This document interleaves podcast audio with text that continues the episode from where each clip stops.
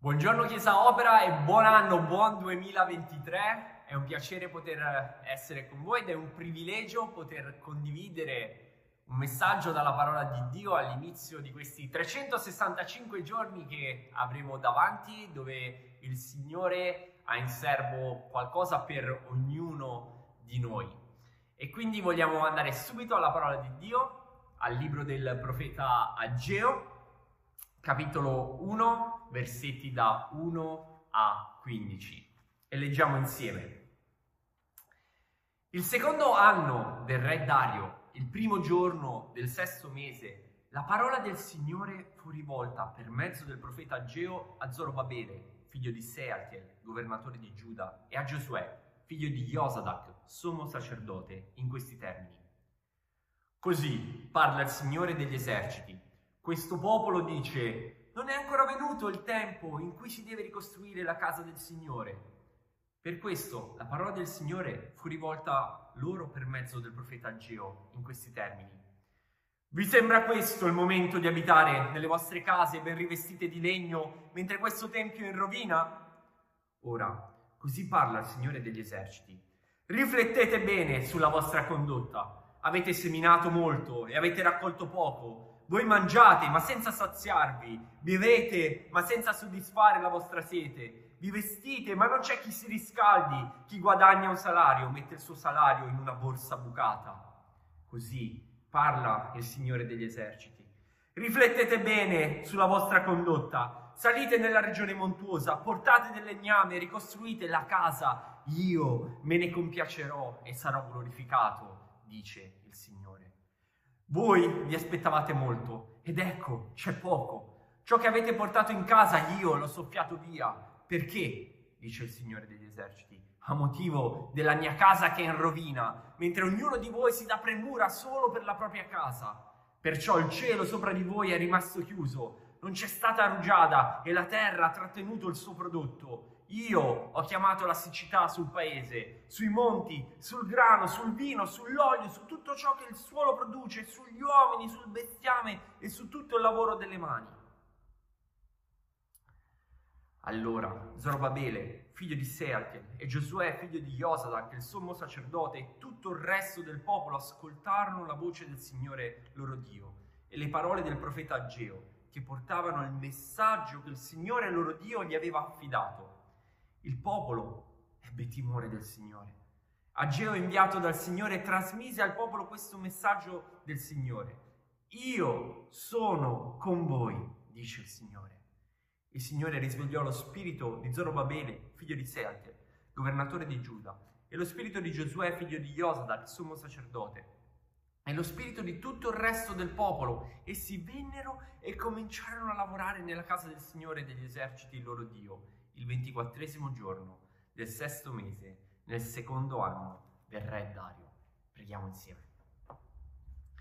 Signore, grazie per la tua parola e grazie perché, eh, Signore, tu sei fedele, sei veritiero, sei giusto e all'inizio di questo nuovo anno, Signore, noi possiamo contare su chi tu sei e possiamo essere incoraggiati, Signore, a vivere per te. Signore, preghiamo che in questo momento il tuo Santo Spirito possa parlare ancora una volta ad ognuno di noi, che possiamo essere incoraggiati dalla tua parola a vedere la tua misericordia, la tua, compis- la tua compassione, la tua grazia e vivere, Signore, per la tua gloria. Chiediamo questo nel santo e prezioso nome di Gesù Cristo, benedetto in eterno.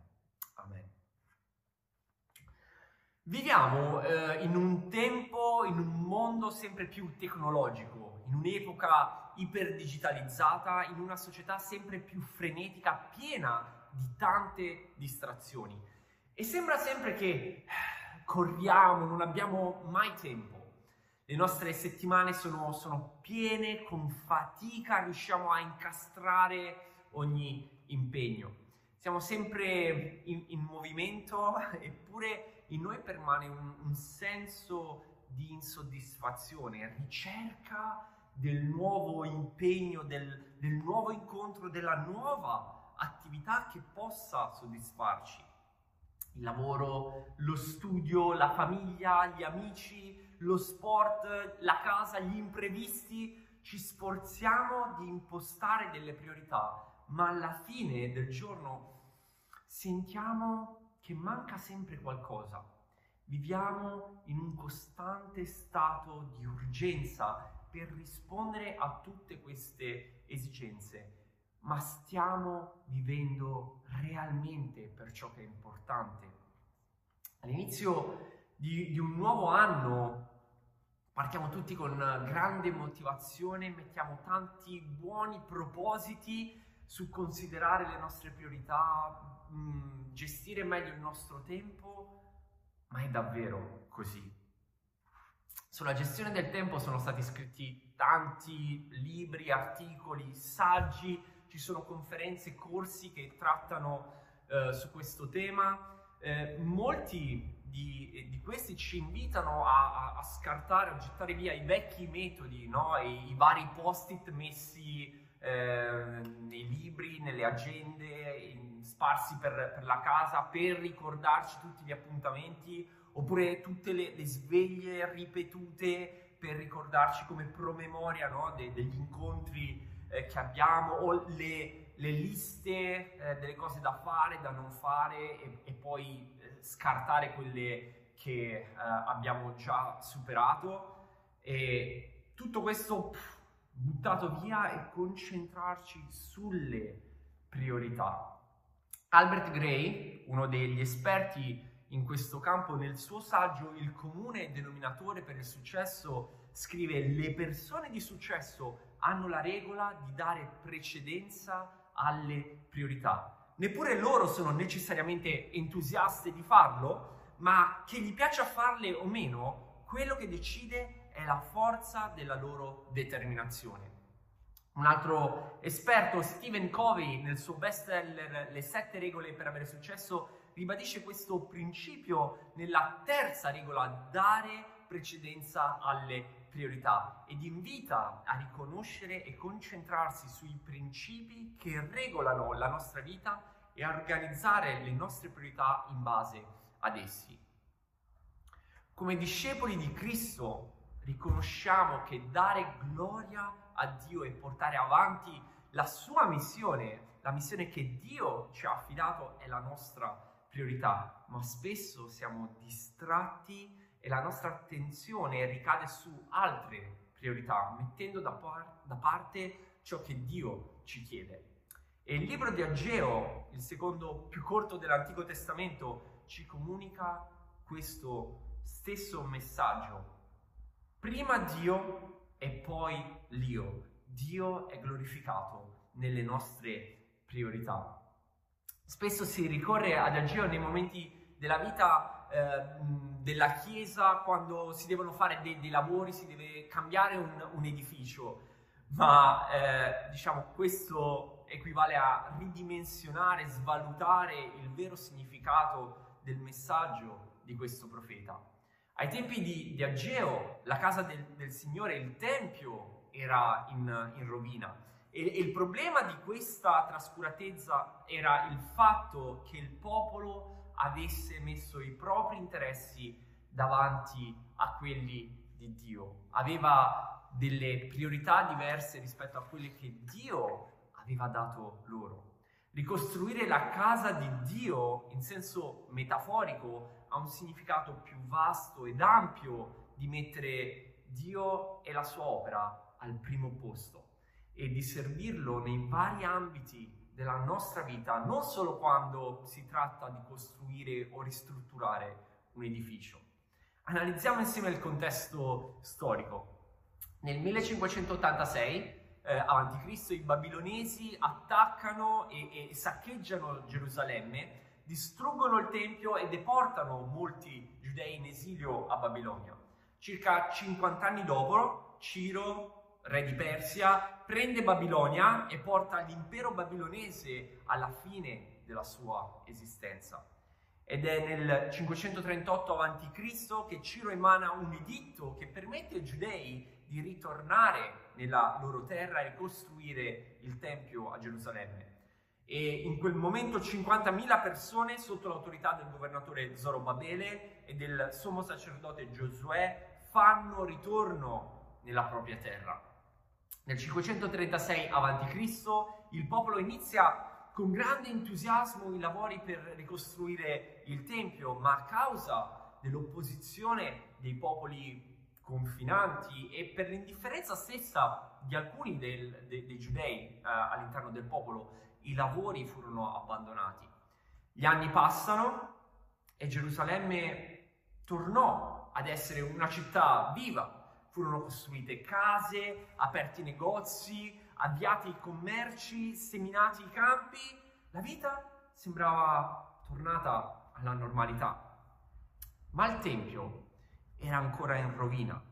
Le fondamenta erano ricoperte di, di, di erbacce, a dimostrazione del fallimento del popolo nel prendersi cura della casa di Dio. Sapete, il, il Tempio era il centro dell'adorazione verso Dio a quell'epoca.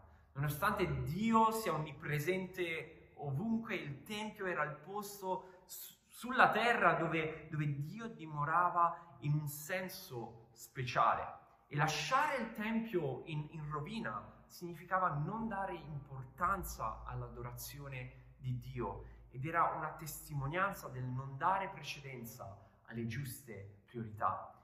Era una vergogna ed un'offesa a Dio e alla sua reputazione. Questo ritardo è ciò che porta al messaggio di, di Ageo, Dopo 16 anni, durante il regno di Dario, re di Persia, da non confondere con Dario il Medo, citato nel libro di Daniele, il Signore manda i profeti Ageo e Zaccaria per incoraggiare il popolo a ricostruire il Tempio in rovina e a ristabilire le priorità spirituali. Il messaggio di Ageo è diretto, senza troppi giri di, di parole, e il modo in cui Ageo incoraggia il popolo a ricostruire il Tempio di Dio ha un'applicazione potente per noi oggi, mentre cerchiamo di dare gloria a Dio e portare avanti la sua missione. Prima Dio e poi l'io. Dio è glorificato nelle nostre priorità. E, e, e Dio in, in, questo brano vediamo che, che, fa questo, incoraggia il popolo a fare questo in, in tre modi. Il primo, eh, Dio sfida il popolo a valutare la situazione. E vediamo questo dal versetto 1 al versetto 6. Ci sono momenti durante eh, l'anno eh, che diventano de- dei punti di-, di, svolta da dare alle nostre vite. Eh, il compleanno, un anniversario, l'inizio dell'anno scolastico, l'inizio di, di un mese, il famoso lunedì eh, dal quale inizieremo a mettere in pratica tutte le nostre strategie eh, oppure appunto eh, l'inizio di un anno eh, solare. E di solito quando arriva il primo giorno dell'anno eh, o uno di questi inizi si tende a fare una, una valutazione sulla propria condizione. Uh, le cose che stanno andando bene, le cose che stanno andando male, le cose che, che occorre uh, cambiare. E a volte serve anche che qualcuno eh, ci ponga delle domande difficili per comprendere se effettivamente stiamo vivendo per le giuste priorità. E in questi versetti vediamo come Dio, tramite Algio, si rivolge al popolo per aiutarlo a riflettere, a valutare la propria situazione, la propria condizione. Versetto 1 vediamo il riferimento al re persiano Dario, eh, oltre ad identificare il contesto storico, serve a ricordare al popolo che nonostante alcuni fossero ritornati in Giudea, il popolo era ancora in esilio, senza un re della stirpe di Davide e sottomessi a una potenza straniera.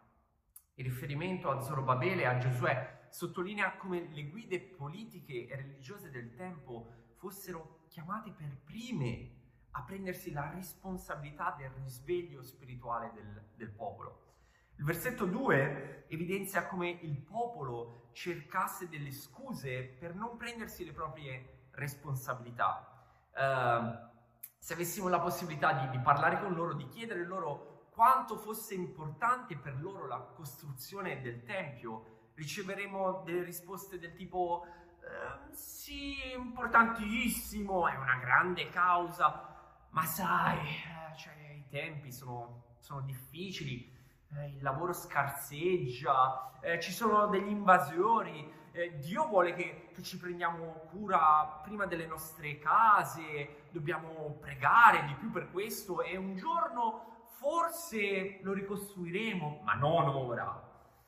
Un autore ha definito la scusa come la, la pelle di una ragione farcita con una bugia.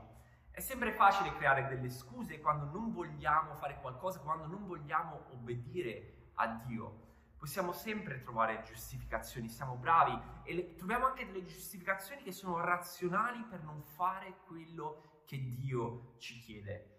Eh, ma non è il momento giusto. Eh, ma quella persona mi ha offeso oh no no no, ho un lavoro urgente quindi adesso devo fare prima questa cosa. Eh no, io ho già fatto abbastanza in passato, aspetterò la giusta opportunità. Mm, non conosco i miei doni, i miei talenti.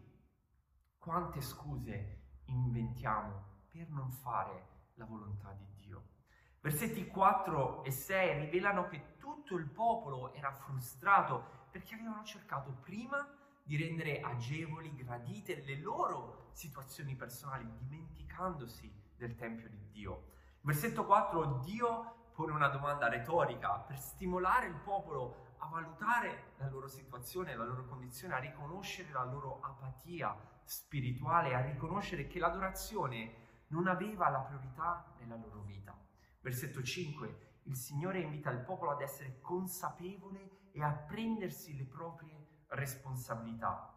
Versetto 6. Il loro perpetuo stato di insoddisfazione fru- e, e di frustrazione era la diretta conseguenza della loro egoistica indifferenza nei confronti della casa di Dio e nell'aver dato de- priorità ad altre cose. Ciò che adoriamo ci consuma, ci prende, ci coinvolge, ci influenza è facile allontanarsi dalle priorità di Dio e concentrarci sulle nostre. È facile cercare desideri personali dimenticando quello che Dio vuole. Infatti è la nostra impostazione predefinita. Noi andiamo di default in questa, in questa modalità di comportamento. E se non valutiamo la nostra situazione, se non, se non esaminiamo le nostre priorità, tenderemo sempre a vivere più per noi stessi che per Dio.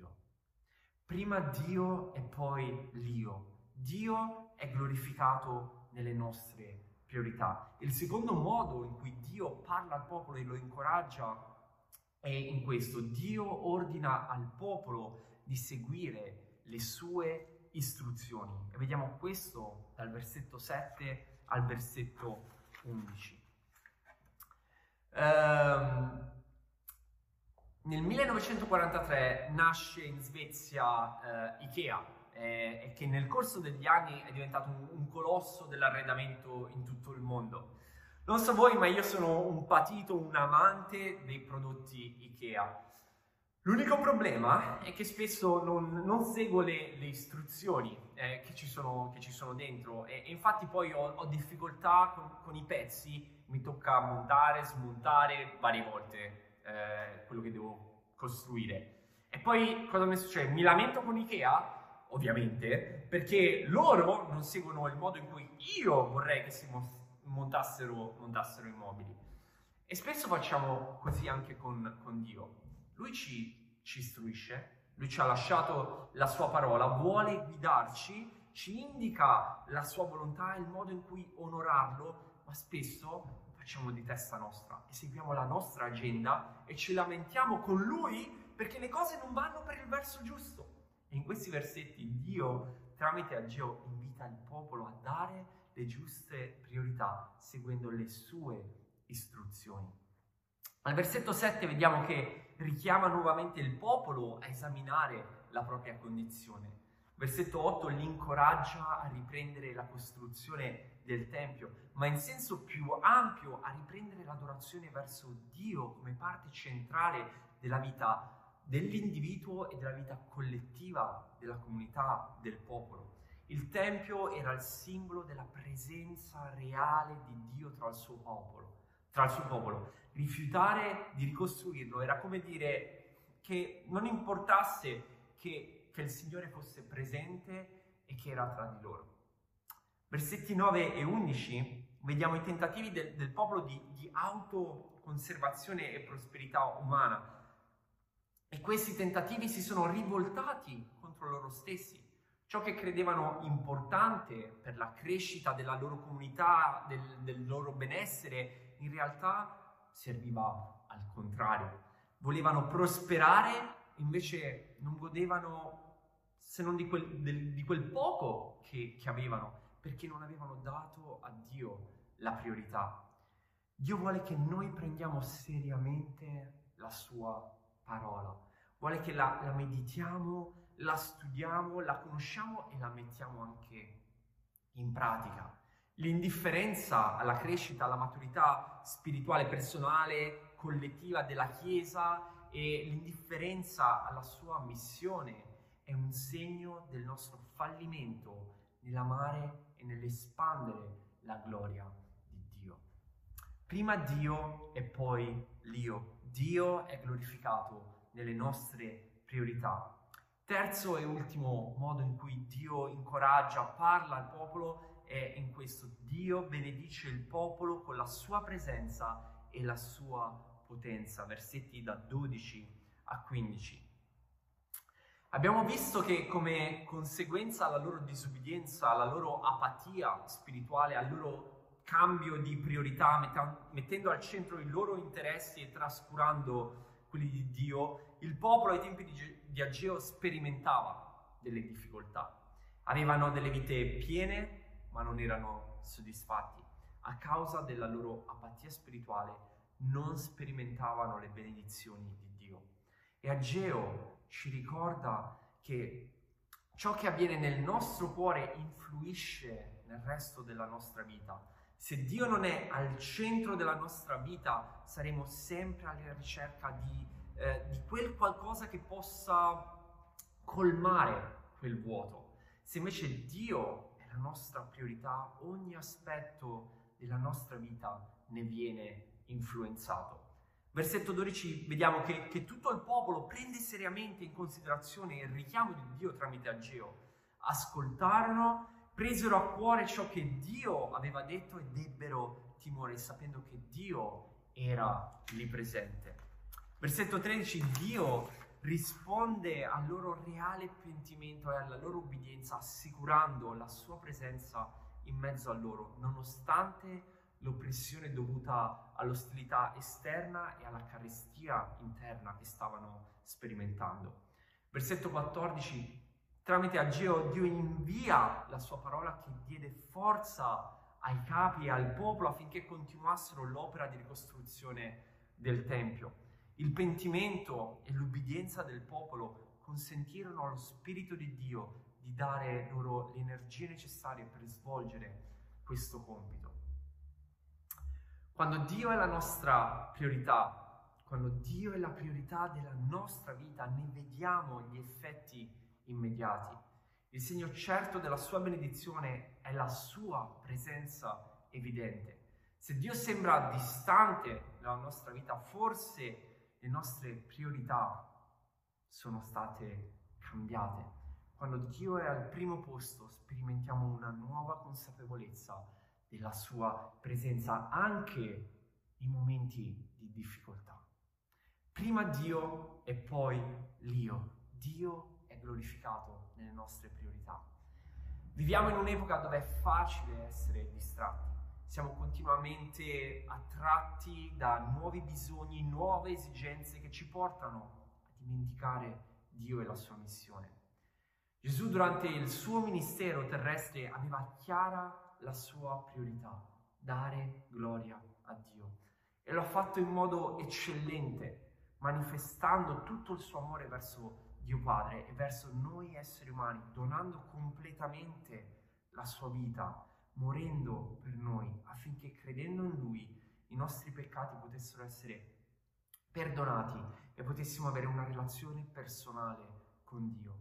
Oggi non abbiamo bisogno di un tempio, di un edificio per sperimentare la, la, presenza di Dio. Se crediamo nel sacrificio di Cristo, se crediamo in Lui come personale Salvatore e Signore, lo Spirito di Dio dimora in noi e agisce nelle nostre vite.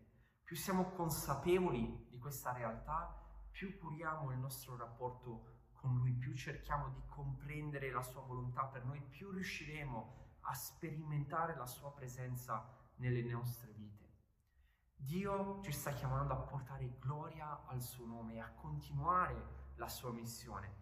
Ci ha donato doni e talenti unici che servono per l'avanzamento del suo regno e l'edificazione della sua Chiesa fino al ritorno di Cristo. Siamo parte di questa missione o siamo fermi sulle nostre poltrone? All'inizio di questo nuovo anno vogliamo essere incoraggiati a riconsiderare le nostre priorità e a vivere per colui che ha donato tutto se stesso per noi. Prima Dio e poi l'io. Dio è glorificato nelle nostre priorità. Buon anno a tutti e che Dio benedica ognuno di voi in questi 365 giorni che abbiamo davanti e che insieme qui a Castelvolturno, lì a Roma, possiamo collaborare per l'avanzamento di Dio e che la sua gloria possa risplendere nella nostra nazione. Dio vi benedica. Un abbraccio a tutti, buon anno.